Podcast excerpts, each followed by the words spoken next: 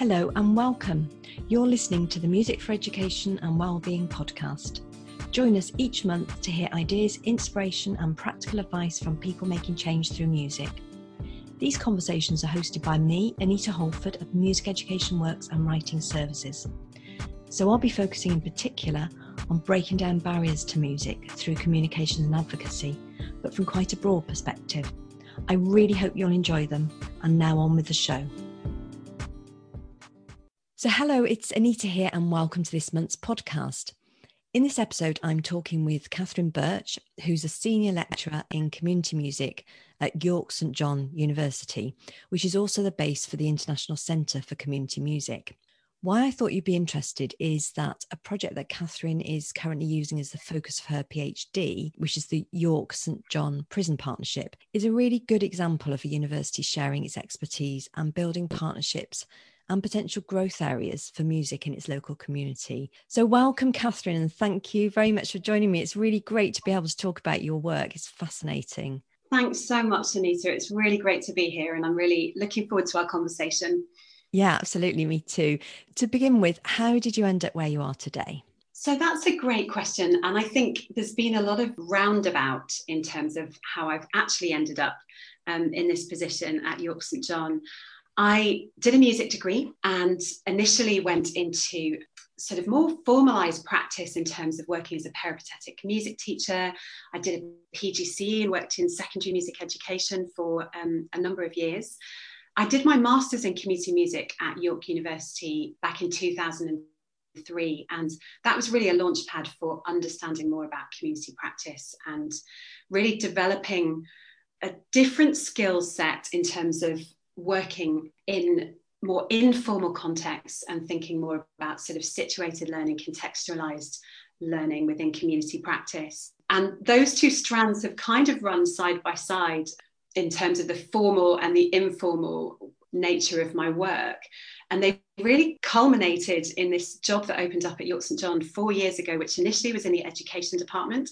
So I worked um, as a mentor for secondary school trainees and then took over the running of the community music courses back in 2017 and then started my PhD research um, a year later, so two years ago now, through the ICCM um, supervised by Professor Lee Higgins. But it, so it's been a really interesting sort of culmination of different sides of my practice over the years. I think now I, I would absolutely class myself as a community musician first and foremost, but I'm really aware that those formal education opportunities have really strengthened um, my practice and, and have also led to this moment. Brilliant. And your uh, your um, specific specialism is singing and songwriting, isn't it? And that's what you do within the Prison Partnership Project. Is that right? Yeah, that's right. So a lot of my community practice over the years has been as a vocal leader and you know running community choirs or um, I've worked with Opera North on their In Harmony project, working with a school in Hull. Vocal practice has absolutely been where I've specialised as a community musician and working as a choir leader. And then the Prison Partnership project, the opportunity came up to start a singing project, um, singing and songwriting project two years ago. Um, so it was already a theatre project. So the Prison Partnership project was set up in 2013 by Rachel Conlon, who is a senior lecturer in theatre at York St John University and is also a trained drama therapist. And she has spent a long time as an applied theatre practitioner, so kind of 20 plus years as an applied theatre practitioner working in prisons. And so the, the Prison Partnership Project is her initiative and her project and still operates as a theatre, a theatre practice. But when I started my role three years ago, Rachel and I started having conversations, and there had been a lot of interest from the women in doing a singing project. So Rachel was really keen to develop that strand and invited me onto the project two years ago. Okay. So, and what does the project actually involve? What does the music elements of the project involve? In non COVID times, um, because obviously since March, the prisons have been closed down to any external visitors. So, we're not currently practicing. But before that point, we were running um, weekly singing and songwriting sessions, so three hours every Monday afternoon. And the original idea for the project was really thinking about working kind of with creative collaboration with the women, giving them opportunities for self expression, really creating and enabling a sense of community and a safe space for them in which to work, and also building positive working relationships, particularly through negotiation of the creative process, that it's not about us coming in as this kind of expert team, but that actually we're we're all working together. And in that sense, we're kind of on a, an equal footing creatively. The whole idea of the prison partnership is this collaborative relationship between the university and the prison. And so we work both with the staff and the women at the prison and also with staff from York St John, and we take undergraduate students into the project as well, um, which is an incredible opportunity for them to experience a very specific kind of practice in a very specific and very complicated context. And the weekly singing songwriting sessions tend to have a similar structure where we work on vocal technique and improving breath control and and all those kind of things that, that you would expect in a singing project. And also really understanding the connections between singing and well-being. That tends to be a very important part of the, the process where we're really kind of focusing on warming up and thinking about you know how to relax together how to breathe properly. And i know a lot of the women have commented on how important that's been for them. And you know there are studies now going back sort of 20 years or so a big wealth of information now about the connections between singing and well-being. And it's really it's a context where you can see that really tangibly. You know you can see sometimes the women coming in with you know a lot of a lot of physical tension you know sometimes a lot of emotional tension. And you know they'll walk into that space kind of closed off or withdrawn or and actually as soon as we start doing those those exercises and working together as a group and by the end of 3 hours you can have a really tangible sense of transformation and you know women going out laughing and singing and clapping and dancing and it's it's not always like that but when it is it's really powerful and it's um, been incredibly eye-opening for me as a practitioner working in that space. And there's a creative element obviously. I think one of the things that i really liked i was going to ask you what change you hope to bring about for participants. So obviously one of the things is is sort of a greater sense of well-being. And, and i also read this description which i really love which is um, you're aiming to unpack the processes by which participants can find their voice and the impact this can have on a renewed sense of identity, belonging, and self worth? Yeah, so the collaborative songwriting has become a really important part of the project. And it's interesting that there's often a lot of trepidation around that for the women. I'm sure.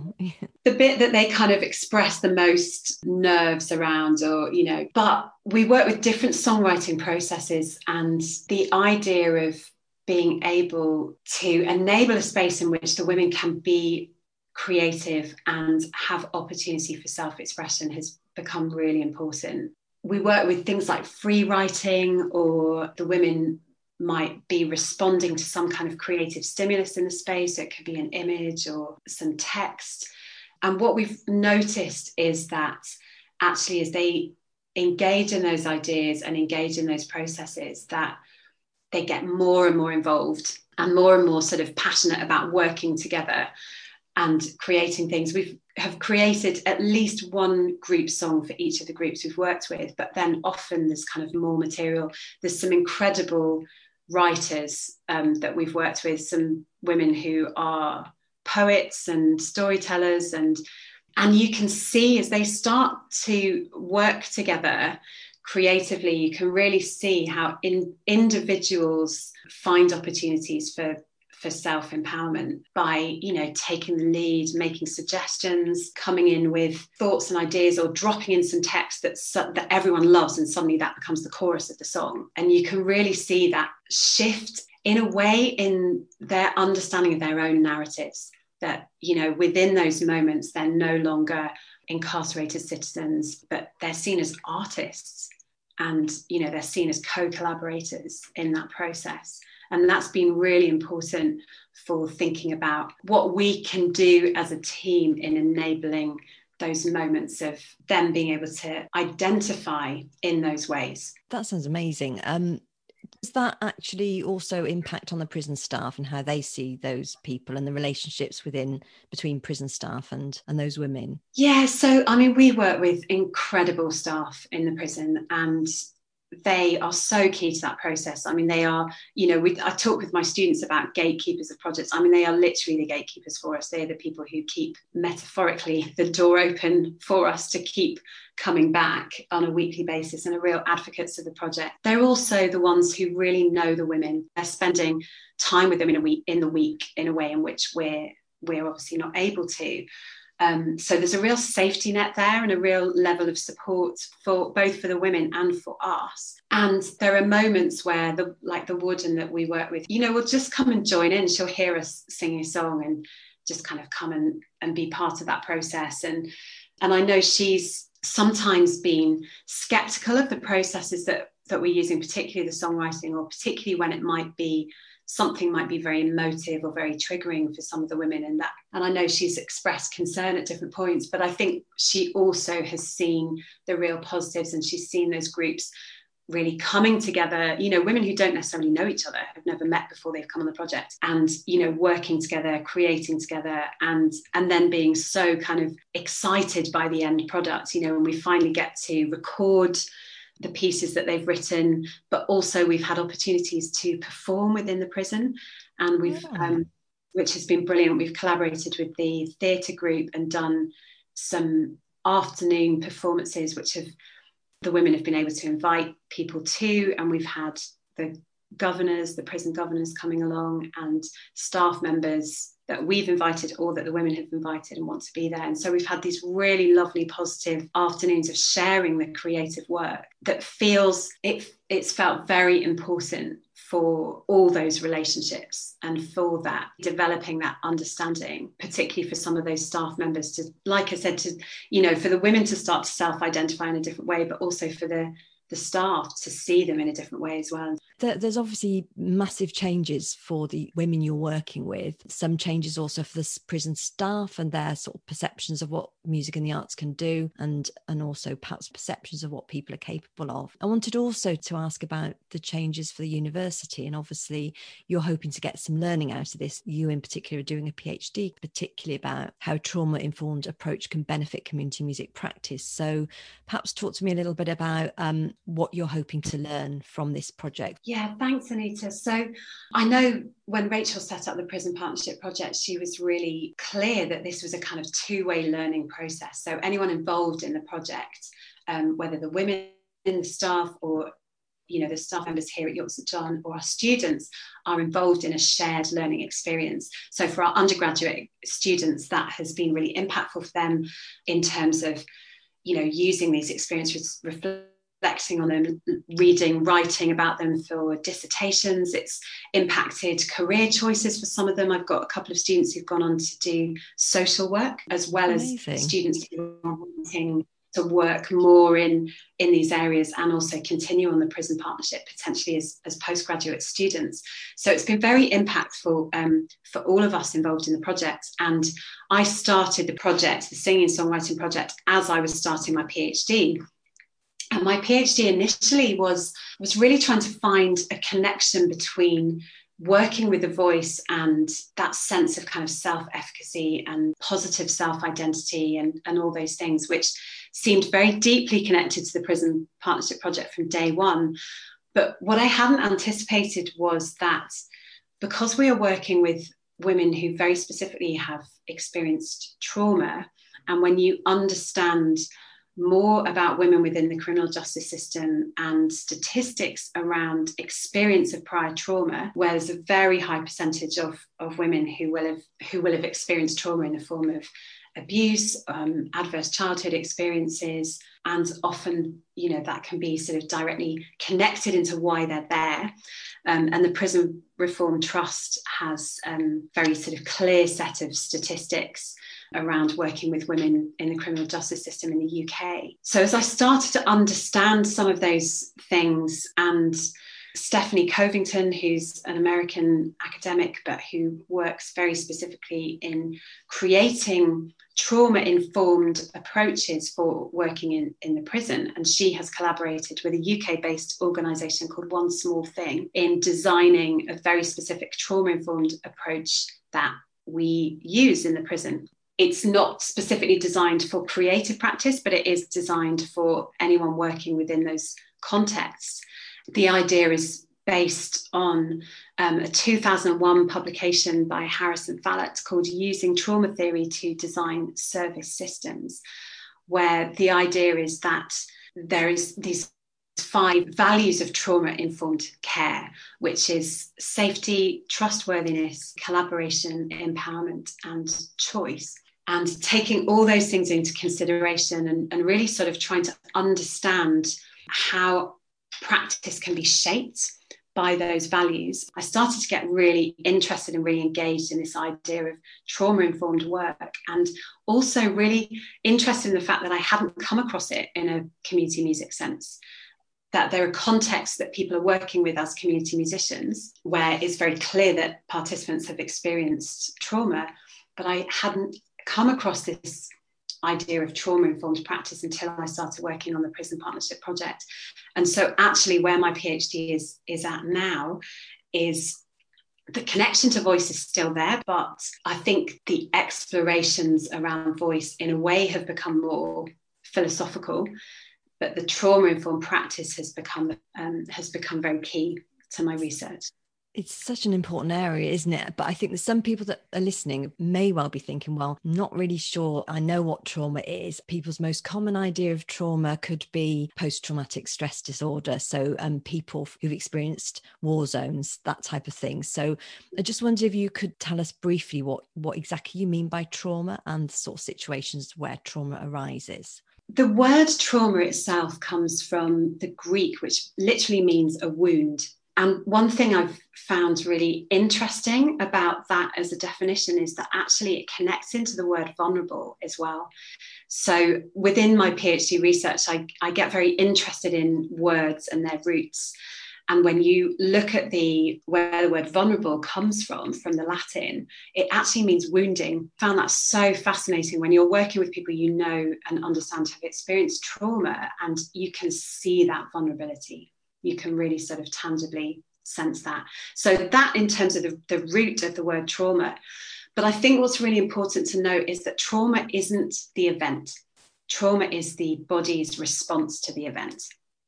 So mm. it's a, a response to something that is so deeply distressing or disturbing that it overwhelms the body's natural coping mechanism. And so this is where the feelings of helplessness or diminished sense of self and inability to feel a full range of emotions and experiences comes from so it's it's what happens after the event that is the trauma it's the body's response there's an amazing publication by Bessel van der Kolk, who is an American um, psychiatrist and um, working out of a trauma center connected to Harvard University. And one of the things that he talks about, and this is a, a direct quote from his publication, um, 2014 publication called The Body Keeps the Score, where he talks about trauma produces actual physiological changes, including a recalibration of the brain's alarm system, an increase in stress hormone activity, and alterations in the system that filters relevant information from irrelevant we now know that trauma compromises the brain area that communicates the physical embodied feeling of being alive. Encapsulates this idea of actually trauma really separates people from themselves. It kind of fragments and, and fractures your inner workings. There's this idea of like fractured trauma narrative. Somebody who's experienced trauma can't tell it chronologically. They can't start at the beginning and work their way through and get to the end. It doesn't work like that because their remembering of it is broken up a bit like a shattered mirror or, or broken glass. Um, so you'll just get these little kind of bits and pieces of trauma. But trauma is not just impactful after the event, but also can have very, very long lasting and deep psychological and physiological impacts, particularly when there's been trauma that is connected to things like adverse childhood experiences or ongoing domestic abuse or you know situations of um, repeated trauma can be very impactful. Absolutely. That's why i think that, that trauma is such an important perspective to view any working with young people from because you know you have a classroom of young people and you have a certain number who may behavior may be really challenging um, it's not always trauma obviously but it's more common than, than we might think and understanding how young people may not be able to cope with certain situations in the classroom, certain things that have been spoken about, certain levels of stress that the other young people in the class can cope with perfectly. Um, really sort of helps with your work with young people. I mean, I'm particularly interested in trauma because my daughter's adopted. Um, she went through adverse childhood experiences, and so she's she's sort of one of those young people who you know has had really challenging situations throughout school, and uh, behaviour at times has been challenging for teachers. But I know it can also. I mean, trauma is, is so wide ranging. It can also be as a result of adult domestic abuse. Yeah, absolutely, and I mean, one of the things about trauma as well is that it's hidden. You know, it's not necessarily it's not necessarily visible. It might be visible, like you said, in the behaviors, but that's not necessarily understood by the people who are seeing it. And Judith Herman, in her 1992 publication, Trauma and Recovery, talks about this idea of trauma being unspeakable for practitioners, for community musicians, for music educators in working in whatever context, there actually needs to be an understanding that trauma is a lot more prevalent than we think. And I certainly had that experience within my own family context where a situation of domestic abuse was disclosed a few years ago that had been hidden um, for sort of over 20 years. And actually, really understanding the the long lasting impacts for my family and for the people involved in that situation. And that was a moment for me of really understanding that trauma is not something that's out there. And trauma is not something as well that just impacts people who live in a particular economic situation or a particular context or you know this is something that is frighteningly common but like i said can remain hidden. You know for me with this project there's been a very sort of close personal connection to the work because i'm really passionate about working as a community musician with people who've experienced trauma and now i understand more about its its prevalence and also about the the long lasting impacts but also about the role that music can play in trauma recovery. I don't say that lightly because I'm really aware there's a a connection here into you know possibly bordering on the realms of thinking about things like music therapy and i think we've got to be very careful as community music practitioners about really making sure there's clear boundary lines around our work and i've had that question quite a lot about my practice, which is, well, you know, that sounds like therapy. You yes. know, what is the distinction here? And I think the distinction for me is the fact that we're not working directly with trauma narrative. We're not trying to engage the women that we're working with in opening up their trauma narratives. We're focusing on making music. We're focusing on singing together. We're focusing on developing vocal technique, um, and we're focusing on collaborative songwriting. So the goal is always about music making. The goal isn't about trauma recovery or I'm not a trauma therapist, I'm not a music therapist, I'm a community musician working with making music. But that's where the trauma informed frameworks are so key to the practice because it's what that does is provide the safety net for practice and it's the understanding of the impacts of trauma and it's it's therefore how do we work responsibly sensitively within that space when we know people have experienced trauma that's really helpful to bring that musical element into because I'm, I'm, often in the podcast and in my work i'm kind of exploring areas that people would say um, overlap with social work practice or overlap with therapy practice. And often the challenge is well we're not social workers. But the point is and i think you, you, you sort of said to me a few weeks ago that we're not dealing with the trauma. We're adding to the toolkit and becoming more effective practitioners better able to work with people and therefore enable them to make high quality music and make music that's meaningful to them it's really important to bring it back to the music isn't it? Yeah absolutely. And you know the women sign up to the project because they want to sing and yeah. because they make music. They're not signing up to the project because they think in some way it's going to be a counseling session or deal with their trauma or you know there are other services within the prison where they can access the things that that they need to support their recovery. So in that sense it's it's even more important that we're clear on our motivation within that project that it, it is about creative um, engagement and creative collaboration and and it very much is focused on the music. And i think it's it's also trusting in those processes that you know there may well be therapeutic benefits. And i think as a researcher i have to be very careful. I know i said earlier on you know you can really see those tangible changes sometimes within the, the practice but i also have to be very careful as a researcher about how do i capture that and how how can i actually develop an understanding of what is happening in that space within some kind of theoretical framework, but also in within the context of really rig- rigorous scholarship. Um, so that's definitely a challenge to really think deeply about. I'm as a practitioner, I'm seeing, or I think I'm seeing something, and I think I'm seeing some, you know, really positive changes here. But actually, how do I get to the heart of what that is, and how do I really explore that in a way that's authentic and potentially then you know useful in in furthering the field can you tell me what you're learning about trauma informed approaches in community music what are your key takeaways at the moment i think the first one is about it is contextually based trauma informed approaches and the, the very specific model that we use within the, the prison partnership program you know when you think about those five values of safety, trust, collaboration, empowerment, and choice. These are things we talk about a lot within community music practice. And that was something that struck me um, initially. But I think it's made me really engage with well, what does that actually mean?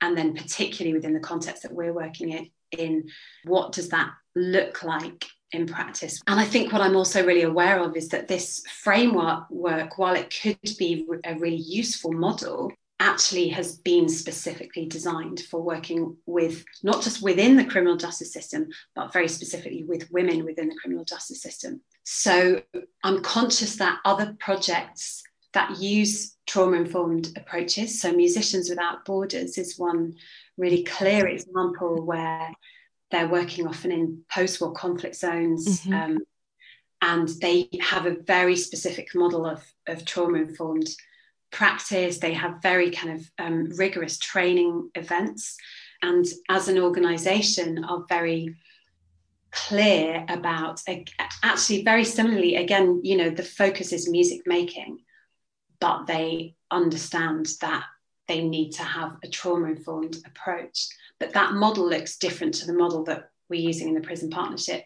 So that understanding that there is something very key about the context within which you're working and maybe the types of trauma that you're working with as well or potentially you're coming across. So you know the difference between working in, with ex-military or working in a post-war conflict zone as compared to working with women in the criminal justice system. Um, you know there are different things at, at play. So that's something i'm really interested in exploring further. And then one of the common things across all those though is and across all community music is reflective practice. And I read a, a, quote I think you shared with me from Kim Etherington, which was about becoming a reflexive researcher. And she defines reflexivity as a skill that we develop, an ability to notice our responses to the world around us, other people, and events. And to use that knowledge to inform our actions, communications, and understandings, which sounds to me like a really good definition of reflective practice and i realize this is nothing new to a lot of people and so you know we all use that approach in our everyday lives learning from experience but yeah just interested to hear from you a little bit more about reflective practices. Yeah absolutely yeah and you're right i mean as community musicians as music educators in our different contexts it's natural that we reflect on our practice and there's um, the philosopher donald Schön's understanding of reflecting in action and reflecting on action those two different approaches that you know within the context of teaching session or a community music workshop you are reflecting in that moment um, you're reflecting in action. And then sort of what happens outside of the session, which is reflecting on action, where you're looking back, you know, suddenly something different will come to mind, or you'll you'll kind of recognize what happened in that moment, or maybe that, you know, that challenging interaction, you know, how you could approach that differently um, the next time. The difference with reflexivity is that understanding of your in your internal processes, what is happening for you in that moment and i think in a really freeing way she she talks about actually you can't separate yourself from your research. You know you come to your research bringing what you're bringing. And in a sense you come to your practice bringing what you're bringing. And we shouldn't be trying to separate ourselves out from that or take a very um, unemotional or you know very objective stance. As a practitioner in those moments you know you will be holding that space noticing responding to reflecting on what's happening in those moments but also the reflexivity is the understanding of that under the surface internal working what's happening for you. And often it's at a later stage like i said maybe a few days later where you can start to unpack some of those things. And certainly within prison partnership project we take a lot of time to reflect. We write written weekly reflections um, we'll get together as a team to do that as well and to spend time reflecting on the session as well as then you know thinking about the next week reflexive practice is definitely something that has become more and more crucial to not just the work that i'm doing but also um, for me as a researcher is there any sense that you're able to involve the prison staff in your reflective practice? So they are with us in the sessions. That might mean that they're kind of actively engaged in the music making. It might mean that they're in the space. The warden we work with has an office that's kind of attached to the space we work in, and, and often she'll be getting on with things in there. But she, I know she is absolutely there and engaged and participating, whether she's sort of physically in the space or just next door. And, you know, there have been moments where she has stepped in very deliberately um, because of something that's happening. And in those moments, we will make the time after the session to really talk about what happened. You know, if someone's become very distressed, or, you know, sometimes conversations, you know, can turn in a not very helpful direction. And I know that she will be engaged in that workshop space, whether she's actually standing in the space with us or just on the outskirts. And those weekly conversations have become really, really important. Oh, that's great. And finally, can you give us three practical pieces of advice or three calls to action for others working in, in community music and music education? I was thinking about this this morning, and the first piece of advice would be, and it probably sounds really obvious, but to really invest in training in your area of specialism, whatever that is. Take time out. And again, going back to the, the idea of sort of reflecting, but also reflexivity, developing those things where if you have time and space to engage in reading about things that are connected to your work or engaging in training programs, um, it's so worth the investment. It's really worth taking that time. So that was the, the first thing I wanted to say. And I think the second thing was about developing of networks. And again, probably sounds really obvious, but one of the things that I'm really struck by is that as community musicians, we're often working in isolation and we are often working in really complicated and complex environments. And there's not always somewhere to go with that. And so when I'm talking about developing networks, I'm thinking very specifically about having opportunities to connect with people doing similar work in similar contexts. And I know how important it's been for me with the prison partnership to know that this is not me in isolation, this is me as part of a team. And that has been so crucial to that work. I may sometimes run those sessions on my own, but I will always have the warden in with me, and I will always have other members of the team, maybe involved in the theatre project, that I can speak to about things that have happened during the session. And that development actually of you as a reflexive and reflective practitioner needs to not happen in isolation. So, finally, I think the final thing I wanted to say was really a call to action and to anyone listening who's engaged in community music practice or music education, whether it's in formal or informal sense, is to really understand that trauma is prevalent and to maybe think about how you can engage more deeply with an understanding of trauma, of its impact, and actually how then to think about your practice and think about how to be responsive in your practice. And to understand that trauma is not always visible. And it won't be the case that you will necessarily ever know that some of your groups or participants or pupils um, will have experienced trauma. It can remain hidden.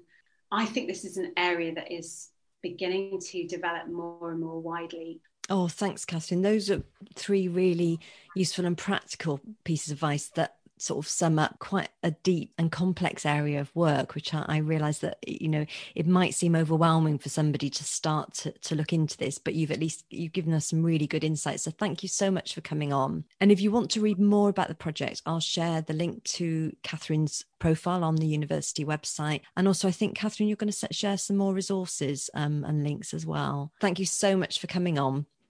It's an absolute pleasure. It's been really lovely chatting to you anita. Brilliant. Thank you